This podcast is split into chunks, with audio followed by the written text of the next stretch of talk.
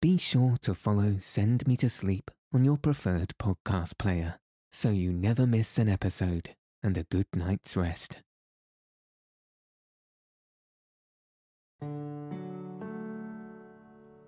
Welcome to Send Me to Sleep, the place to find a good night's rest. My name's Andrew. Thanks for joining me and for taking this time for yourself to ensure you get a peaceful night's sleep. Tonight, I'll be reading 20,000 Leagues Under the Sea, Part 2, Chapters 9 and 10. In the previous chapters, Professor Aronnax was intercepted by Captain Nemo just before his planned escape. In the following chapters, the Nautilus explores a dormant underwater volcano to gather resources for its operations. If you haven't already, find a nice place to get cozy. Take a deep, relaxing breath. And settle your body in whatever way feels most comfortable. Now, all you'll need to do is follow the sound of my voice. So let your eyes fall heavy and your breath soften as we settle in for a peaceful night's sleep.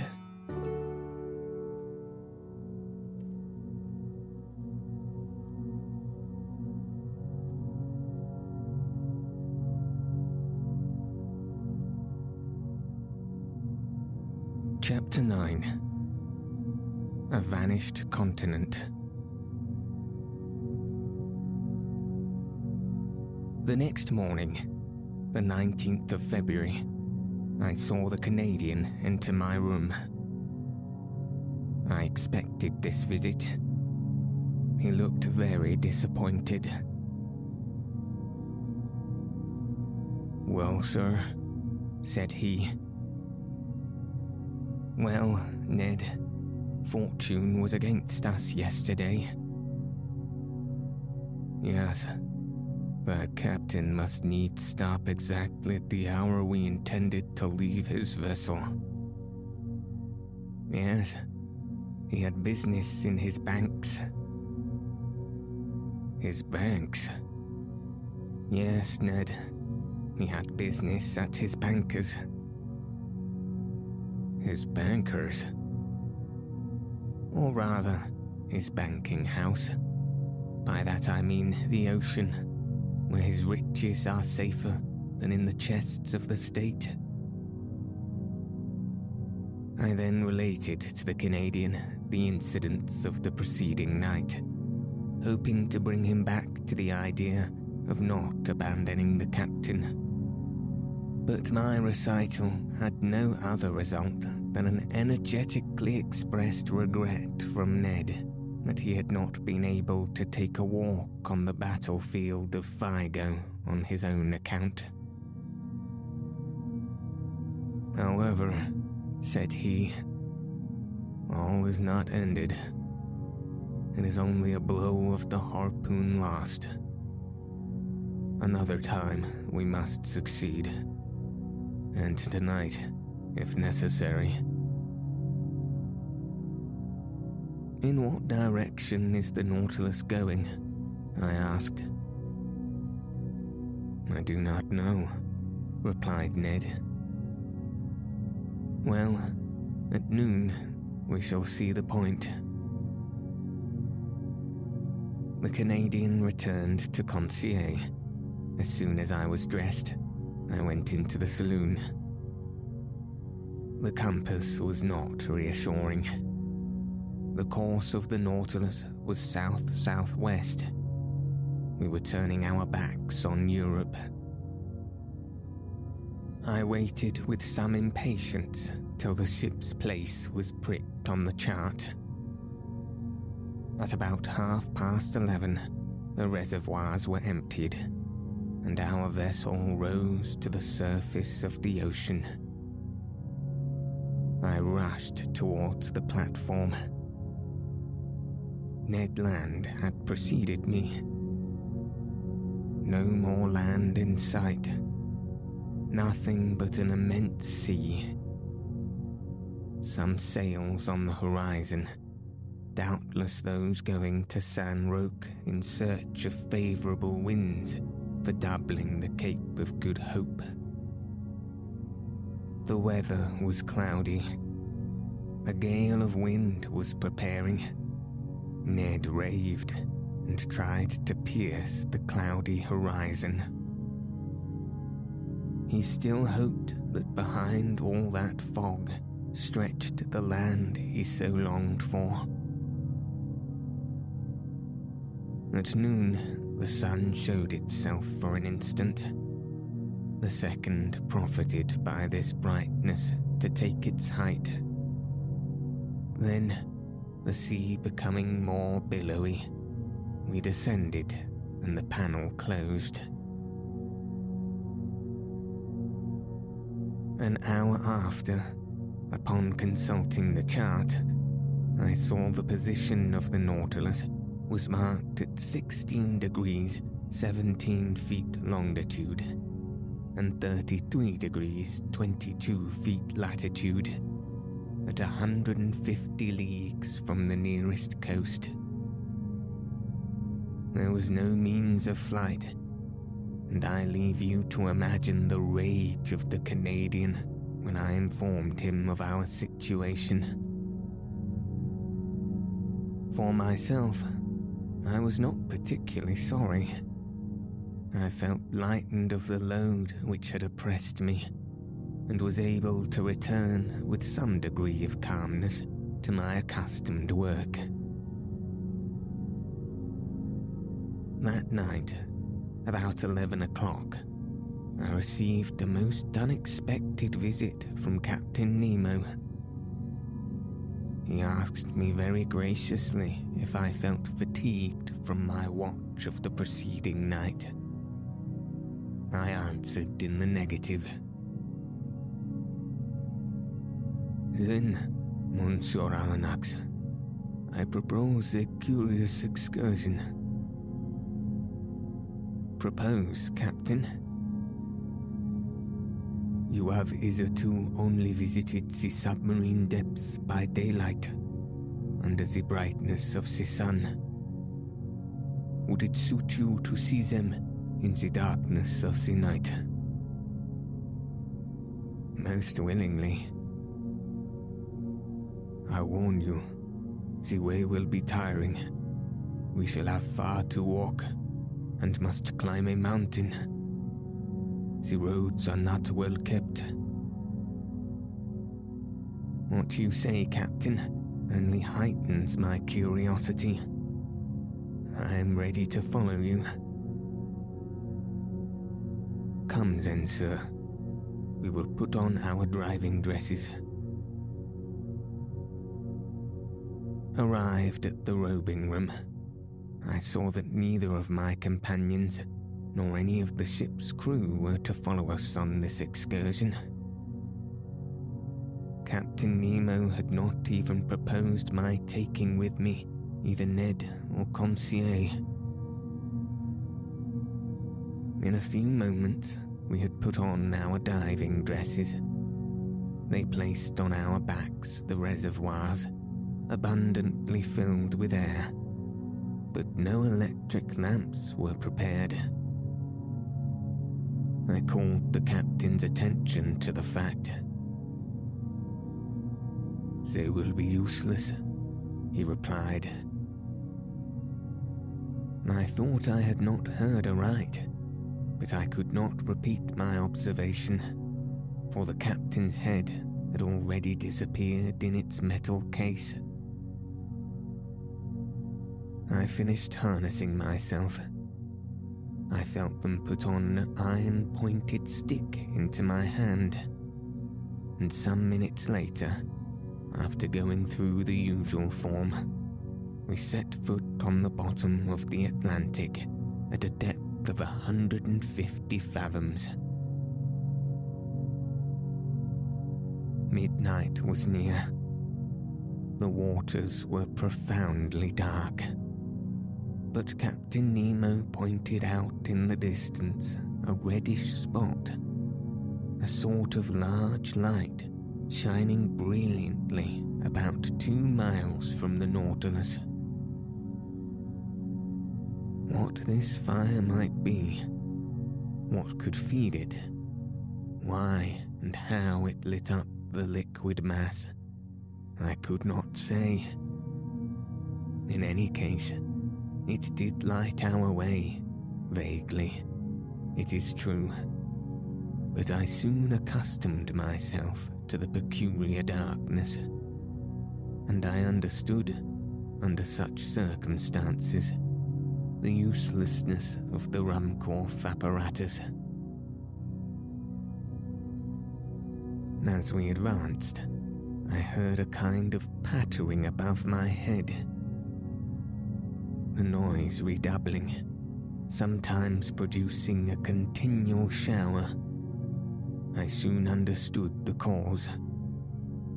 It was rain falling violently and crisping the surface of the waves. Instinctively, the thought flashed across my mind that I should be wet through by the water, in the midst of the water. I could not help laughing at the odd idea. But, indeed, in the thick diving dress, the liquid element is no longer felt, and one only seems to be in an atmosphere somewhat denser than the terrestrial one nothing more. After an hour's walk, the soil became stony. Medusae, microscopic crustacea, and pennatules lit it slightly with their phosphorescent gleam. I caught a glimpse of a piece of stone covered with millions of zoophytes and masses of seaweed. My feet often slipped upon the sticky carpet of seaweed, and without my iron tipped stick, I should have fallen more than once. In turning round, I could see the whitish lantern of the Nautilus beginning to pale in the distance but the rosy light which guided us increased and lit up the horizon. The presence of this fire underwater puzzled me in the highest degree. Was I going towards a natural phenomenon as yet unknown to the savants of the earth? Or even, for this thought crossed my brain, had the hand of man aught to do with this conflagration? Had he fanned this flame? Was I to meet in these depths companions and friends of Captain Nemo, whom he was going to visit, and whom, like him, led his strange existence? should I find down there a whole colony of exiles whom, weary of the miseries of this earth, had sought and found independence in the deep ocean. All these foolish and unreasonable ideas pursued me, and in this condition of mind, overexcited by the succession of wonders continually passing before my eyes. I should not have been surprised to meet at the bottom of the sea one of those submarine towns which Captain Nemo dreamed. Our road grew lighter and lighter. The white glimmer came in rays from the summit of a mountain about 800 feet high. But what I saw was simply a reflection, developed by the clearness of the water, The source of this inexplicable light was a fire on the opposite side of the mountain. In the midst of this stony maze furrowing the bottom of the Atlantic, Captain Nemo advanced without hesitation. He knew this dreary road. Doubtless he had often travelled over it and could not lose himself. I followed him with unshaken confidence. He seemed to me like a genie of the sea, and as he walked before me, I could not help admiring his stature, which was outlined in black on the luminous horizon. It was one in the morning when we arrived at the first slopes of the mountain. But to gain access to them, we must venture through the difficult paths of a vast copse. Yes, a copse of dead trees, without leaves, without sap. Trees petrified by the action of the water, and here and there overtopped by gigantic pines. It was like a coal pit still standing, holding by the roots to the broken soil, and whose branches, like fine black paper cuttings, showed distinctly on the watery ceiling. Picture to yourself a forest in the heart hanging on to the sides of the mountain, but a forest swallowed up. The paths were encumbered with seaweed and fucus, between which grovelled a whole world of crustacea. I went along, climbing the rocks, striding over extended trunks breaking the sea bindweed which hung from one tree to the other, and frightening the fishes which flew from branch to branch. Pressing onward, I felt no fatigue. I followed my guide, who was never tired. What a spectacle!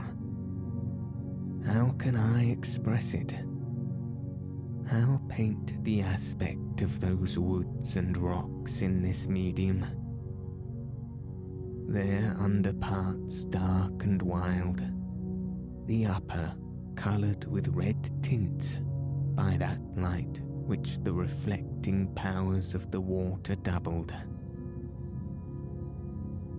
We climbed rocks which fell directly after with gigantic bounds and the low growling of an avalanche. To right and left ran long, dark galleries where sight was lost.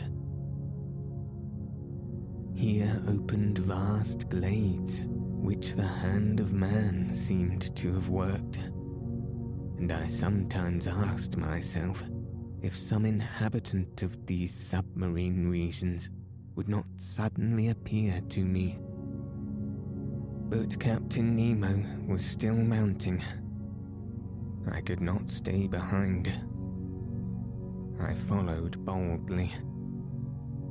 My stick gave me good help. A false step would have been dangerous on the narrow passes, sloping down to the sides of the gulfs but I walked with firm step without feeling any giddiness. Now I jumped a crevice, the depth of which would have made me hesitate had it been among the glaciers of the land.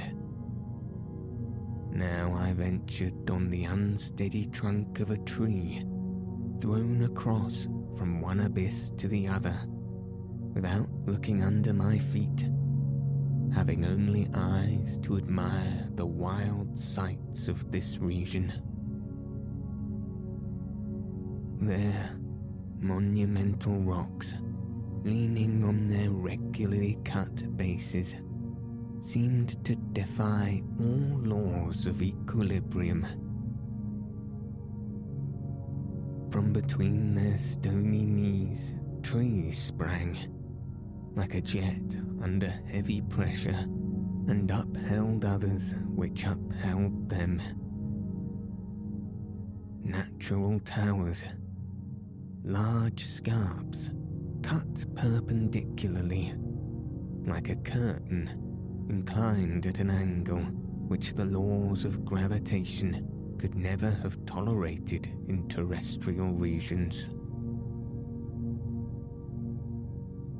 Two hours after quitting the Nautilus, we had crossed the line of trees, and a hundred feet above our heads rose the top of the mountain which cast a shadow on the brilliant irradiation of the opposite slope. Some petrified shrubs ran fantastically here and there. Fishes got up under our feet like birds in the long grass. The massive rocks were rent with impenetrable fractures deep grottos and unfathomable holes, at the bottom of which formidable creatures might be heard moving. My blood curdled when I saw enormous antennae blocking my road, or some frightful claw closing with a noise in the shadow of some cavity. Millions of luminous spots shone brightly in the midst of the darkness.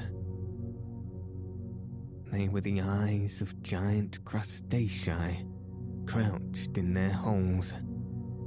Giant lobsters setting themselves up like halberdiers and moving their claws with the clicking sound of pincers. Titanic crabs pointed like a gun on its carriage, and frightful looking polyps, interweaving their tentacles like a living nest of serpents.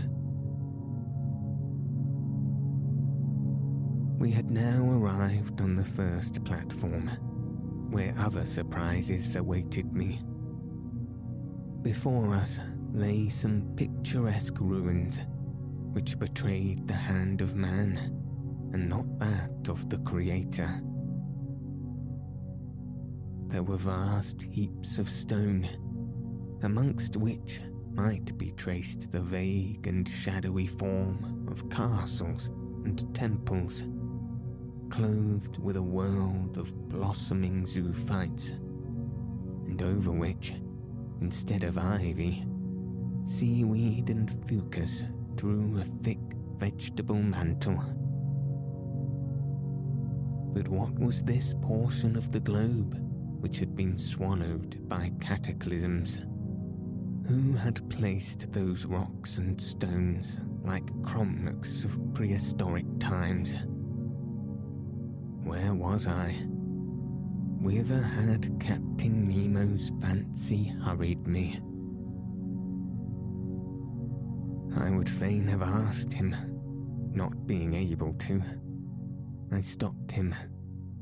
I seized his arm.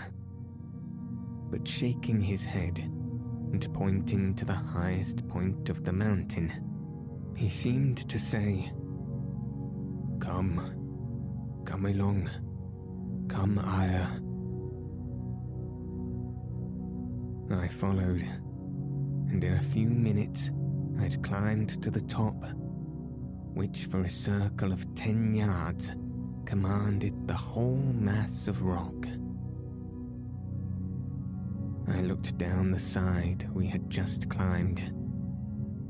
The mountain did not rise more than seven or eight hundred feet above the level of the plain.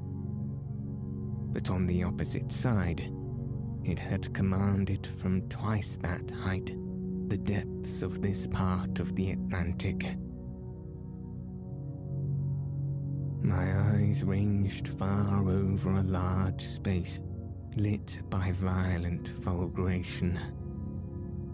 In fact, the mountain was a volcano.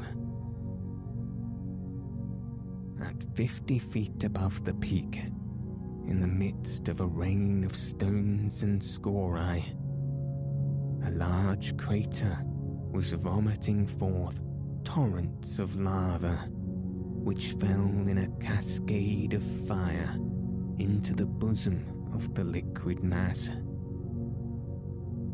Thus situated, this volcano lit the lower plain like an immense torch, even to the extreme limits of the horizon. I said that the submarine crater threw up lava, but no flames. Flames require oxygen of the air to feed upon and cannot develop underwater. But streams of lava, having in themselves the principles of their incandescence, can attain a white heat, fight vigorously against the liquid elements, and turn it into vapor by contact. Rapid currents bearing all these gases in diffusion, and torrents of lava slid to the bottom of the mountain like an eruption of Vesuvius on another Torre del Greco. There indeed under my eyes, ruined, destroyed, lay a town, its roofs open to the sky. Its temples fallen, its arches dislocated, its columns lying on the ground, from which one would still recognize the massive character of Tuscan architecture. Further on, some remains of gigantic aqueducts. Here, the high base of an acropolis with the floating outline of a Parthenon. There, traces of a quay, as if an ancient port had formerly abducted on the borders of the ocean, and disappeared with its merchant vessels and its war galleys. Farther on again, long lines of sunken walls and broad deserted streets. A perfect Pompeii escaped beneath the waters. Such was the sight that Captain Nemo brought before my eyes. Where was I? Where was I? I must know at any cost. I tried to speak but Captain Nemo stopped me by gesture, and picking up a piece of chalk stone, advanced to a rock of black basalt and traced the one word Atlantis. What a light shone through my mind. Atlantis the Atlantis of Plato. That continent denied by Origen and Humboldt, who placed its disappearance amongst the legendary tales. I had it there now before my eyes, bearing upon it the unexceptionable testimony of its catastrophe. The region thus engulfed was beyond Europe, Asia, and Libya. Beyond the columns of Hercules, where those powerful people, the Atlantides, lived, against whom the first wars of ancient Greeks were waged. Thus, led by the strangest destiny, I was treading underfoot the mountains of this continent, touching with my hand those ruins a thousand generations old and contemporary with the geological epochs.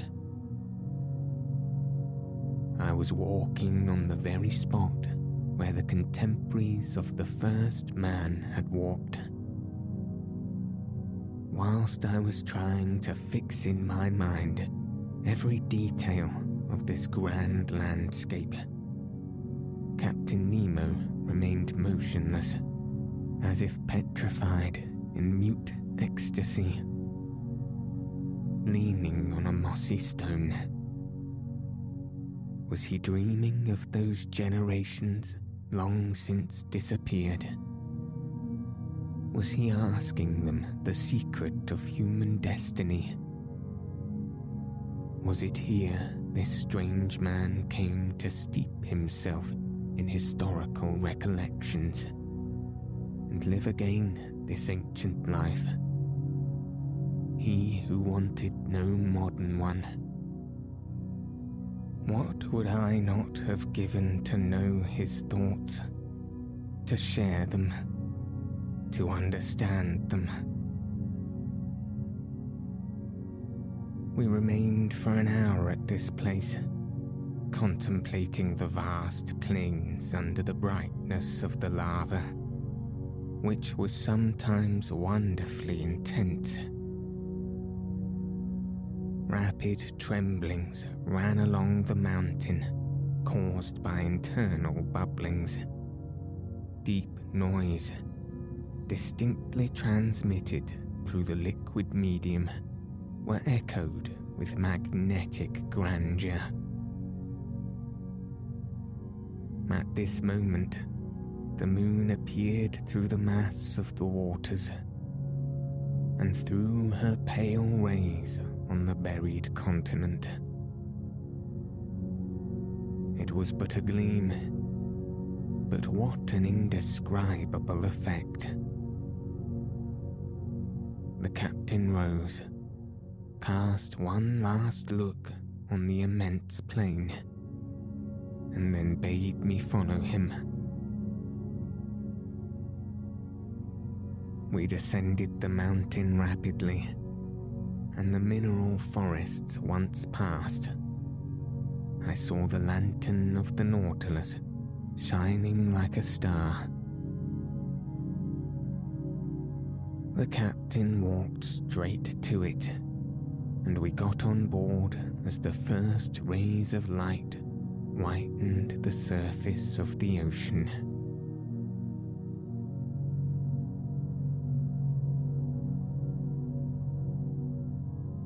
Chapter 10 The Submarine Coal Mines.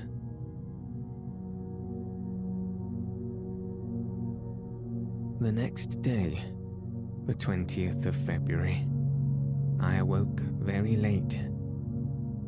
The fatigues of the previous night had prolonged my sleep until 11 o'clock. I dressed quickly and hastened to find the course the Nautilus was taking. The instruments showed it to be still towards the south, with a speed of 20 miles an hour and a depth of 50 fathoms. The species of fishes did not differ here from those already noticed. There were rays of giant size, five yards long, and endowed with great muscular strength, which enabled them to shoot above the waves. Sharks of many kinds, amongst others, one fifteen feet long, with triangular sharp teeth, and whose transparency rendered it almost invisible in the water. Amongst bony fish, Conseil noticed some about three yards long, armed at the upper jaw with a piercing sword. Others, bright coloured creatures known in the time of Aristotle by the name of sea dragon, which are dangerous to capture on account of the spikes on their back. About four o'clock, the soil, generally composed of a thick mud mixed with petrified wood, changed by degrees, and it became more stony and seemed strewn with conglomerate and pieces of basalt, with a sprinkling of lava. I thought that a mountainous region was succeeding the long plains, and accordingly, after a few evolutions of the Nautilus, I saw the southerly horizon blocked by a high wall which seemed to close all exits. Its summit evidently passed the level of the ocean. It must be a continent, or at least an island, one of the Canaries, or of the Cape Verde Islands. The bearings not being yet taken, perhaps designedly, I was ignorant of our exact position. In any case, such a wall seemed to me to mark the limits of that Atlantis, of which we had, in reality, passed over only the smallest part. Much longer should I have remained at the window, admiring the beauties of the sea and sky.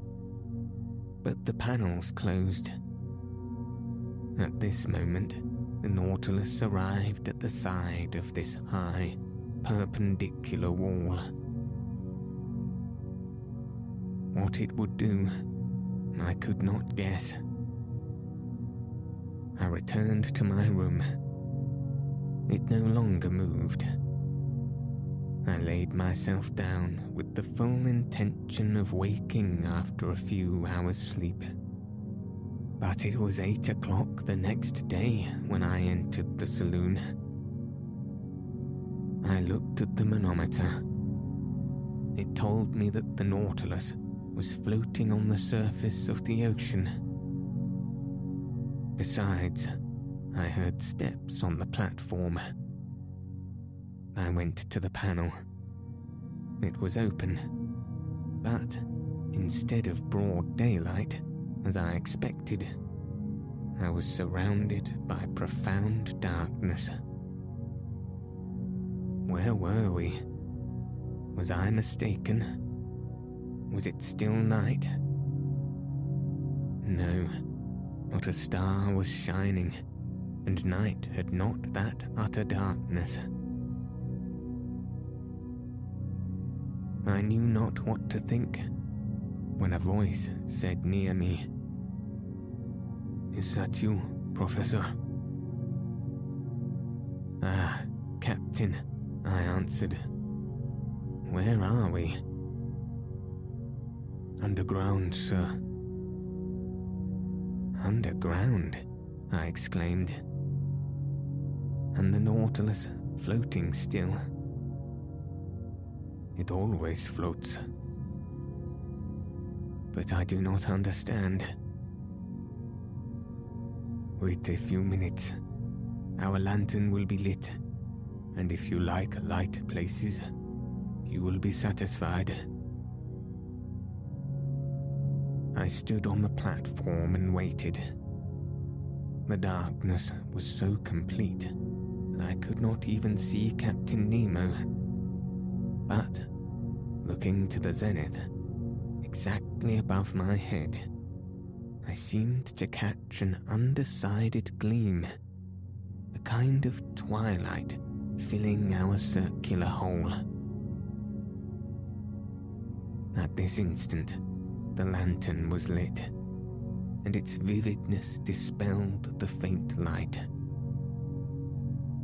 I closed my dazzled eyes for an instant, and then looked again the Nautilus was stationary, floating near a mountain which was formed of a sort of quay.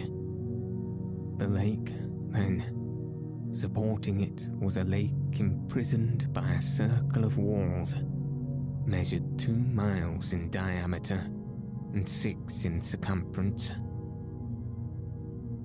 Its level, the manometer showed, could only be the same as the outside level, for there must be necessarily a communication between the lake and the sea.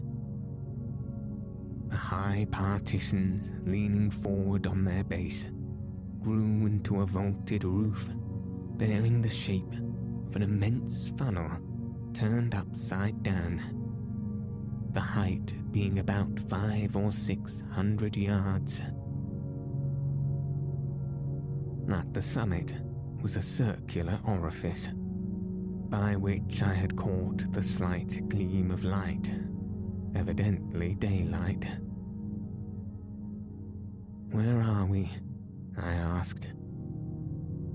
In the very heart of an extinct volcano, the interior of which has been invaded by the sea after some great convulsion of the earth. Whilst you were sleeping, Professor, the Nautilus penetrated to this lagoon by a natural canal which opens about 10 yards beneath the surface of the ocean. This is its arbor of refuge, a shore, commodious and mysterious one, sheltered from all gales. Show me, if you can, on the coasts of any of our continents or islands, a road which can give such perfect refuge from all storms.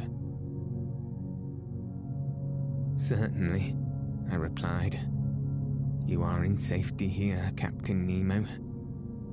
Who could reach you in the heart of a volcano? But did I not see an opening at its summit? Yes, its crater, formerly filled with lava, vapor, and flames, and which now gives entrance to the life giving air we breathe. But what is this volcanic mountain? It belongs to one of the numerous islands with which the sea is strewn. To vessels, a simple sandbank. To us, an immense cavern. Chance led me to discover it, and chance served me well. But of what use is this refuge, Captain? The Nautilus wants no port. No, sir. But it wants electricity to make it move. And the wherewithal to make the electricity. Sodium to feed the elements. Coal from which to get the sodium. And a coal mine to supply the coal. And exactly on this spot, the sea covers entire forests embedded during the geological period, now mineralized and transformed into coal. For me, they are an inexhaustible mine. Your men follow the trade of miners here, then, Captain? Exactly so. These mines extend under the waves like the mines of Newcastle. Here, in their diving dresses, pickaxe and shovel in hand. My men extract the coal, which I do not even ask from the mines of the earth. When I burn this combustible for the manufacture of sodium, the smoke, escaping from the crater of the mountain, gives it the appearance of still being active and we shall see your companions at work. No, not this time at least, for I am in a hurry to continue our submarine tour of the Earth. So I shall content myself with drawing from the reserve of sodium I already possess. The time for loading is one day only, and we continue our voyage. So, if you wish to go over the cavern and make the round of the lagoon, you must take advantage of today, Monsieur Aronnax.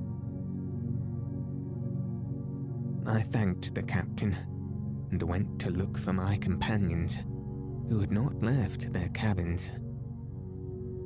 I invited them to follow me without saying where we were. They mounted the platform. Conseil, who was astonished at nothing, seemed to look upon it as quite natural that he should wake under a mountain after having fallen asleep under the waves. But Ned thought of nothing but finding whether the cavern had an exit. After breakfast, about ten o'clock, we went down onto the mountain. Here we are, once more on land, said Conseil. I do not call this land, said the Canadian. And besides, we are not on it, but beneath it. Between the walls of the mountains and the waters of the lake lay a sandy shore, which, at its greatest breadth, measured 500 feet. On this soil, one might easily make the tour of the lake, but the base of the high partition was stony ground, with volcanic locks and enormous pumice stones lying in picturesque heaps. All these detached masses, covered with enamel, polished by the action of the subterraneous fires, shone resplendent by the light of our electric lamps. The mica dust from the shore, rising under our feet, flew like a cloud of sparks. The bottom rose sensibly now, and we soon arrived at long, circaceous slopes or inclined planes, which took us higher by degrees. But we were obliged to walk carefully among these conglomerates, bound by no cement, the feet slipping on the glassy crystal, felspar, and quartz. The volcanic nature of this enormous excavation was confirmed on all sides, and I pointed it out to my companions. Picture yourself, said I, what this crater must have been when filled with boiling lava, and when the level of the incandescent liquid rose to the orifice of the mountain as though melted on the top of a hot plate. I can picture it perfectly, said Conseil. But, sir, will you tell me why the great architect had suspended operations, and how it is that the furnace is replaced by the quiet waters of the lake? Most probably, Conseil, because some convulsion beneath the ocean produced that very opening which has served as a passage for the Nautilus. Then the waters of the Atlantic rushed into the interior of the mountain. There must have been a terrible struggle between the two elements, a struggle which ended in the victory of Neptune. But many ages have run out since then, and the submerged volcano is now a peaceable grotto. Very well, said Ned Land. I accept the explanation, sir. But, in our own interest, I regret that the opening of which you speak was not made above the level of the sea. But, friend Ned, said Conseil, if the passage had not been under the sea, the Nautilus could not have gone through it. We continued to ascend. The steps became more and more perpendicular and narrow. Deep excavations, which were obliged to cross, cut them here and there sloping masses had to be turned. We slid upon our knees and crawled along, but Conseil's dexterity and the Canadian's strength surmounted all obstacles. At a height of about 31 feet, the nature of the ground changed without becoming more practicable.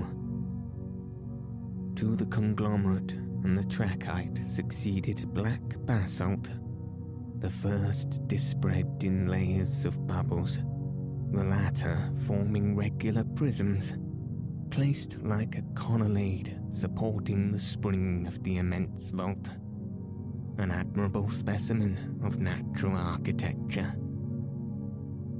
Between the blocks of basalt wound long streams of lava, long since grown cold, encrusted with bituminous rays, and in some places there were spread like large carpets of sulphur. A more powerful light shone through the upper crater, shedding a vague glimmer over these volcanic depressions forever buried in the bosom of this extinguished mountain. But our upwards march was soon stopped at a height of about 250 feet by an impassable obstacle. There was a complete vaulted arch overhanging us, and our ascent was changed to a circular walk. At the last change, vegetable life began to struggle with the mineral. Some shrubs, and even some trees, grew from the fractures of the walls. I recognized some euphorbias, with the caustic sugar coming from them. Heliotropes, quite incapable of justifying their name, sadly drooped their clusters of flowers. Both their colour and perfume half gone. Here and there, some chrysanthemums grew timidly at the foot of an aloe with long, sickly looking leaves. But between the streams of lava, I saw some little violets, still slightly perfumed, and I admitted that I smelt them with delight. Perfume is the soul of the flower and sea flowers have no soul. We had arrived at the foot of some sturdy dragon tree, which had pushed aside the rocks with their strong roots, when Ned Land exclaimed, Ah, sir, a hive, a hive. A hive? I replied, with a great gesture of incredulity. Yes, a hive, repeated the Canadian, and bees humming round it. I approached and was bound to believe my own eyes. There at a hole bored in one of the dragon trees were some thousands of ingenious insects, so common in all the Canaries, and whose produce is so much esteemed. Naturally enough, the Canadian wished to gather the honey, and I could not well oppose his wish. A quantity of dry leaves, mixed with sulphur, he lit with a spark from his flint, he began to smoke out the bees.